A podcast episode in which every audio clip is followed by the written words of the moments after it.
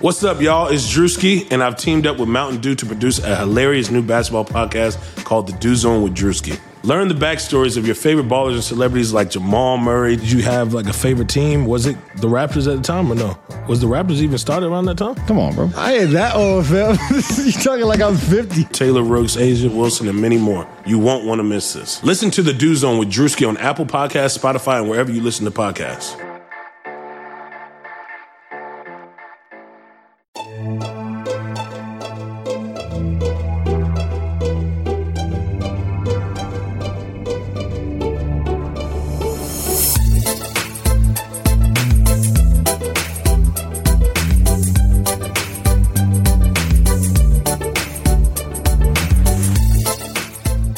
There, Knicks fans. How you doing? Um, it is your usual host, Jonathan Macri, and I have uh, the most special of guests on with me today for a very special episode of the podcast.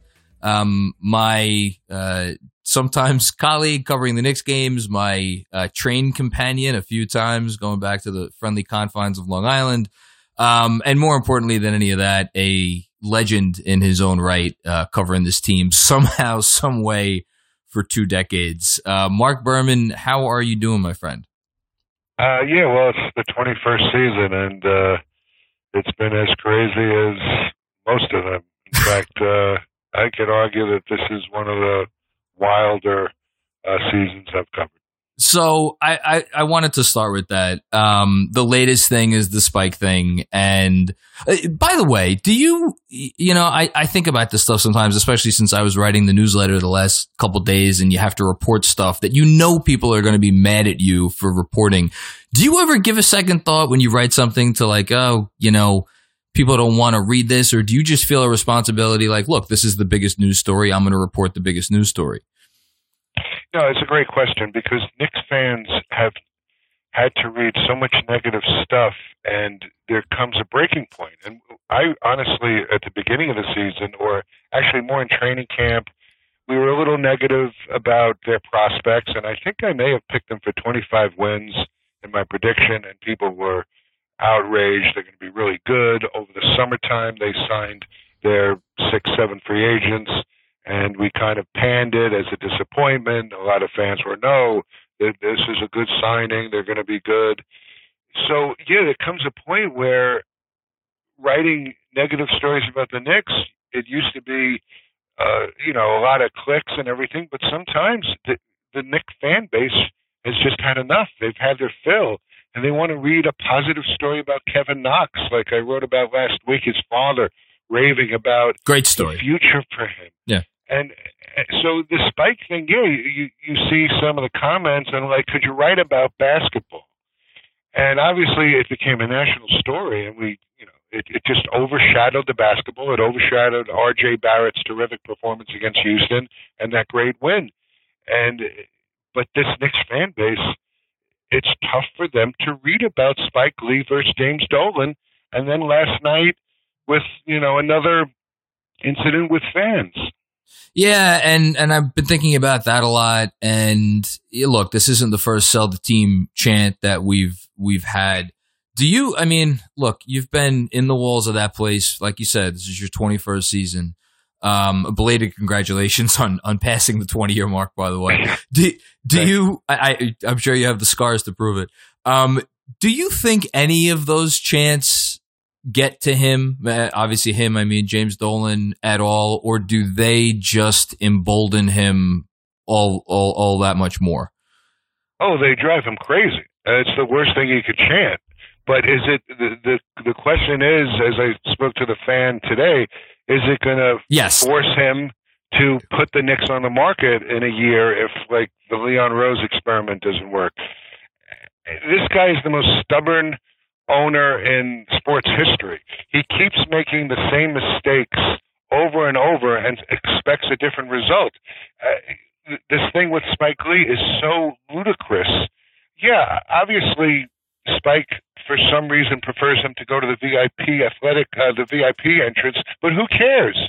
Uh, I've ridden the elevator with Spike Lee. He's a small man. He's not taking up much room on the elevator, and the employees get a kick out of it. So, uh, to be honest, I mean, I haven't written this, but I have to believe, and Spike probably feels this too, that this is about Charles Oakley. Spike Lee came out in support of Charles Oakley after that incident, and Dolan has held a grudge. And the fact is, Spike Lee has not a, appeared in many games this year. It's been a very small handful, but uh, it, it's just crazy that this incident and the Knicks escalating it could overshadow a two-game winning streak and R.J. Barrett's potential breakout game. So you talk about the Knicks escalating it, and, and, look, I like you say, I have a lot of Knick, and I'm obviously a Knick fan. I have a lot of Knick fans in my mentions saying you're the part of the problem. You're continuing this story, and you know what? If it was just the first take, if it was the initial whatever happened that night, and then he went on first take, and that was the end of it, then yeah. maybe I could hear that argument. Once they put out the statement, which you just referred to, was ludicrous um, and with the picture and the two pictures, excuse me. Um, it just, you know, it makes me wonder, does he realize he's biting his nose to, to spite his face? Do you think he doesn't care? Like, where, where do you come off on this? Right. I think that, that he has issues. I mean, it's, it's clear. I mean, he had to know that a fight with Spike Lee over which entrance he should use was not going to go well around the country. And when I say people don't like reading negative stories. I should say Knicks fans specifically are have had their fill, but around the country they eat it up. And that's why ESPN true. went crazy with it. Non Knicks fans, you know, most of the country, you know, we travel around. I mean, they're not big fans of New York or New Yorkers or the Knicks. So they love to see it. And you'll see on social media, uh, you know, some tweeting about how dysfunctional they are and, and like gleefully tweeting stuff. So, but yeah, I can't figure the man out. I mean, I, I, he, he makes the same mistakes over and over and expects a different result. And I, I believe that that's is, the definition of, of something. Yes. It's yes, it is, and uh, it's an Albert Einstein quote. It's the definition of insanity, and uh, you know I don't know what's what what he could be thinking rationally to continue to make the same mistakes over and over. I mean, the worst part, he hired a Steve Stoute. Uh, he hired Steve Stoute to be their branding manager, spending all this money, putting him on ESPN and putting him on in the Wall Street Journal, and I, I think he did an interview with the New York Times. What's the point? What's the point in hiring Steve Stoute if you're going to make these type of decisions with Spike Lee? So, and the even more confusing part for me, and you not that it was necessary. I wouldn't put it as like breaking a story, but you pointed out yesterday, um, I think it was before the game or maybe even just at the beginning of it, that there seemed to be a lot more empty seats than normal. And sure enough, today ESPN had a story that said uh, it was the most. Um, I think they actually put it as unsold tickets. I, I am not. I don't yeah, know. It's the lowest announced attendance. Lowest announced attendance. In Thirteen years. In thirteen. They, they, it was under seventeen thousand, and uh, it was. You know, we wrote about it, but I forgot to check the box score because we were trying to track down these ejected kids. Yeah. The attendance is right in the box score, but I still didn't believe it was that low. Uh, uh, rather, it would be the lowest in 13 years. And our first, you know, in our press box that you know you sit in, the section to our right was completely empty. I mean, there was just a few fans in there and we're like, "What is going on?" And we were thinking, and those are those are good scare. sheets. Those are good seats. We because for anybody who doesn't know where the press box is, those are like the 200 section essentially. So they're not bad seats. Yeah, I mean it's not the upper deck, but uh, so it was almost completely empty, and we're looking around, a lot of pockets of empty seats, and we're scratching our heads. And I tweeted something, and and then the Knicks uh, thought that it would be wise to explain that it is a five game homestand they're in the middle of a five game homestand, about seven or, eight days. And this is sort of a low game. Utah is not a big draw on the road statistically. So uh, that was a factor. But uh, and they are expecting a sellout uh, for the for the Thunder on Friday night. But listen, you have to believe that their record and you know everything that's been going around with uh, the negative publicity uh, was a factor as well. Yeah, and I just I wonder how this all coalesces in in Dolan's mind, and you know, is it is it going to be him trying to push, uh, you know, Leon Rose, obviously the new hire president, to make um, potentially more of a win now move this summer. You um, wrote today. You picked up the, as you said, Sirius uh, had a, a, initial report about Chris Paul that the Knicks were, um, I think, what was the term? Doing their do, doing their. uh, they were doing some intel. Doing no, some. I've heard for a couple, two, three weeks, Carmelo and Chris Paul put them on the radar. You know, now that uh, Leon is in charge, obviously the agent of both players. Uh, Leon was involved. Uh, the Rockets last year, or after the season, uh, had offered Chris to the Knicks, and Steve Mills had obviously no interest at all in a rebuilding program. And uh, now things have changed. I mean, let's be honest. Leon has different relationships, different thoughts. Spoke to one uh, team executive who said it's not crazy in the terrible Eastern Conference. You make a couple of changes, Chris Paul manning your weakest position, and you might be uh, onto something. So the salary is crazy. I mean, what do you think, Jonathan? I mean, it, it is a a hot button type of. Uh, issue with that contract to figure out he's 34 this year. He'll make that 41 million dollars in that 2021-22 season. So I don't know what kind of cap space they could possibly have in 2020. So I mean, you're asking me. It's the catch 22. You want to make your team more attractive to potential stars. You want to make your young players come along. You know, to make it a more appealing situation.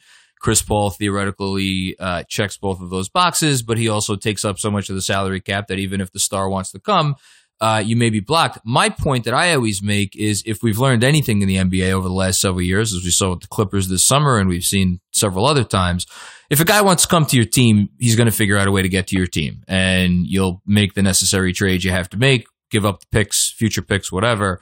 Um, I am more if it was taking on Chris Paul for free, essentially just giving up, you know, all of these salaries that have uh, one million dollar guarantees, which you've reported on several times, that's fine. I have a feeling Oklahoma City is not exactly going to be thrilled to to just give him away for for expiring money. That's my issue, and that's where I wonder. And maybe you've heard something. You know, how committed is Leon Rose to the young kids that are here? They're not his kids. He didn't draft them. Um, you know, do you have anything on on that front? Yeah, I mean that's why he wants to travel to every road game and he'll be at every home game because he's evaluating these guys. Obviously, he has no attachment to them, uh, nothing invested in them like Scott Perry and Steve Mills does. Uh, but when you talk about the the Paul trade, I mean Oklahoma City, they were in a rebuilding mode, collecting a mammoth amount of draft picks, and suddenly Chris Paul you know, has this throwback season, and you know, Shai Alexander is playing out of his mind, and you know they're in the playoff. Uh, they're in the playoffs. They're going to be in the playoffs. So, but if they get knocked out in the first round, I could see them. Okay, let's go back to our rebuilding plan and try to get young assets. The Knicks have draft picks. Dennis Smith Jr. may have some trade value if he could come back from the concussion and play well. Your lips I mean, to, to God's ears, Mark. Yeah, exactly. Uh, they need these young guys to excel over these final 20 games. They need Kevin Knox, who has shown a little life uh, the past few days. Uh, they need him to step up. They need Dennis Smith again to come back. They need Frank to still be steady. I mean, they need to build their trade values for Leon Rose because I'm not sure if Leon Rose wants to move on with them, you know, long term. Uh, you bring up the young kids. I only have you for a couple more minutes. I want to hit a couple quick topics. RJ Barrett is obviously, well, I don't know. I would argue that Mitchell Robinson is, is right there with him. He's one of the two most important kids that they have. To me, it seems like on the basketball court, at least, him and Randle, Julius Randle, mix like oil and water. Um, I've only been, obviously, I've only covered a handful of games this year. You're around all the time. I, I don't get the sense that they like dislike each other or anything like that. I- am wondering, do you get any kind of impression about how they are as teammates together, as kind of almost like the two figureheads of the franchise at the moment on the court? Are we talking Mitchell and Randle? No, uh, Randle and RJ, RJ Barrett. Oh, Randle and RJ. Yeah, no, I don't look at them as very close. I'm not sure if Julius is actually very close with anyone. He's first guy out of the locker room after a game, that's for sure uh, you know, he came in, he said he wanted to be a leader, but I know I had heard rumblings earlier in the season that you know he he should step up more and, and be a more vocal leader. He's not a, a loud guy or anything, and I guess he wants to lead by example. And he struggled early, so maybe he lost some of his confidence in the locker room. But yeah, I don't sense uh, that they're close. In fact, I remember asking Barrett at the All Star Weekend festivities, "Who's the veterans uh, you lean on?" And he named a couple and I think it was Ellington and Taj, and it was definitely not Julius. Huh. So, uh, but and also with Julius and Mitchell, I don't see a big connection there. Mitchell and Taj are, you know, they're running Jeff. They're on the court together, working out, in the in the weight room, working out. So, one thing with Julius, you know, we talk about his turnovers and some of his, you know, his poor three point shooting.